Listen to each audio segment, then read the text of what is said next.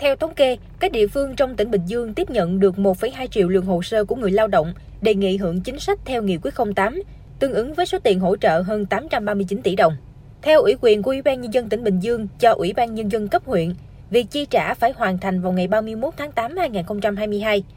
Tuy nhiên, đến nay, chỉ mới giải ngân được 559 tỷ đồng, tương đương 67% so với kinh phí chi hỗ trợ. Giải thích về việc chậm trả hỗ trợ cho người lao động, ông Phạm Văn Tuyên, Phó Giám đốc Sở Lao động Thương binh và Xã hội tỉnh Bình Dương cho biết, để đẩy nhanh tiến độ giải ngân, các địa phương đã tăng cường nhân sự. Tuy nhiên, trong quá trình thực hiện, nhiều hồ sơ sai sót thông tin, đặc biệt là số tài khoản, nên tiền chưa thể đến tay người lao động. Khi mà chuyển tiền đi không đúng là nó trả về, thì trả về là phải làm lại cái, cái quyết định để mà trình ký mới. Do đó nó sẽ phát sinh những cái vấn đề à, cần phải điều chỉnh, sửa đổi bổ sung Giờ chúng tôi mới trình cho Ủy ban tỉnh ban hành cái quyết định là gia hạn cái thời gian ủy quyền à, cho Ủy ban nhân cấp huyện đến ngày 30 tháng 9 à, năm 2022.